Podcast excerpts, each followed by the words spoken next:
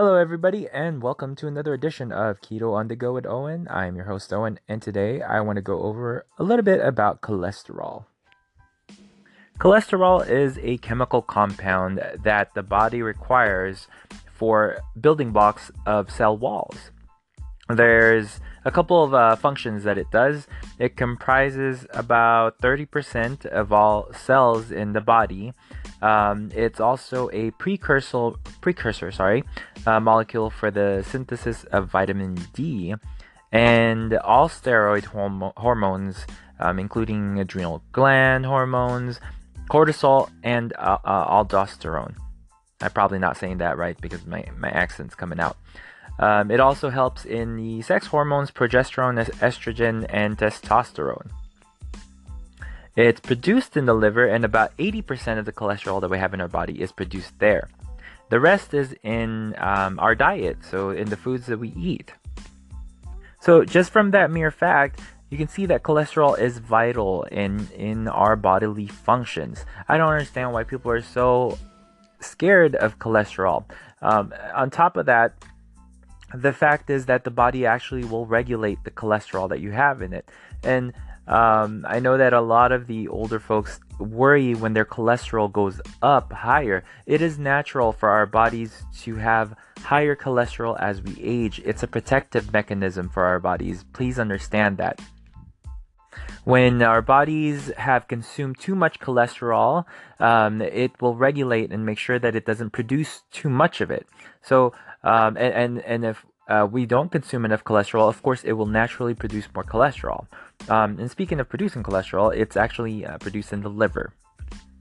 There's several different types of cholesterol, and it's not as simple as people think it is. I know that the current um, belief is that HDL is good, LDL is bad.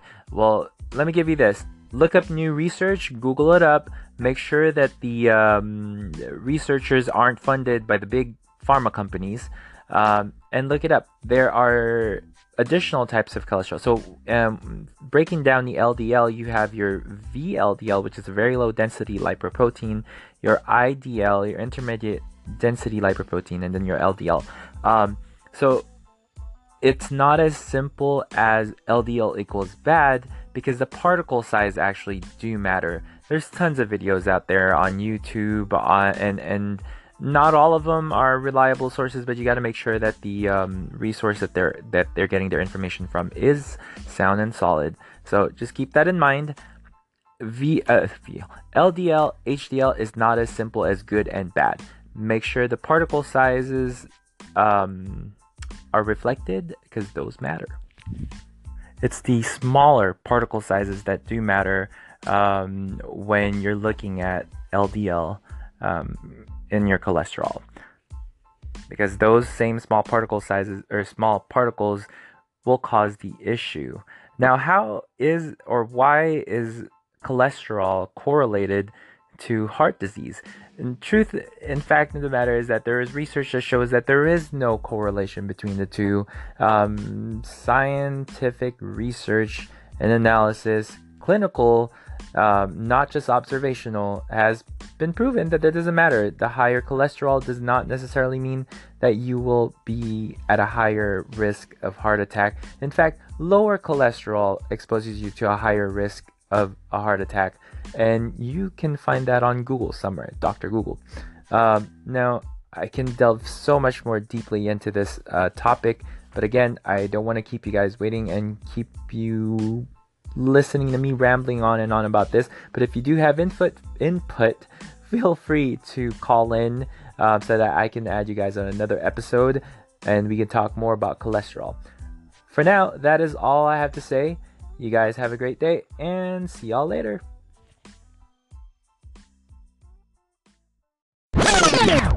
One last thing, guys. Since I mentioned uh, researching online and on Google, know that you cannot trust every single source um, that you might find online. Double check to make sure that you have a an independent research um, that's not been funded by um, CSPI, for example, uh, or by any of the other big pharma or big food companies, because of course those interests will come first before actual sound research. Again, double check to make sure that the resources or the funding for the research that you are looking at has been done so independently. Um, and it's not that hard to do a, a, deeper search on who has funded the research on a um, clinical study. Okay, and and sometimes clinical study is not always clinical study, so make sure that it is. You would want to make sure that it's a randomized trial type of clinical um, search and not just an observational search. Observational is when we say correlation does not necessarily cause um, a result. Correlation does not equal causation. All right, you guys, do your research. Make sure you look it up. This is for your own health, not just mine. I don't care what anybody else does. Make sure you do what is good for you. All right, peace out. See you guys later.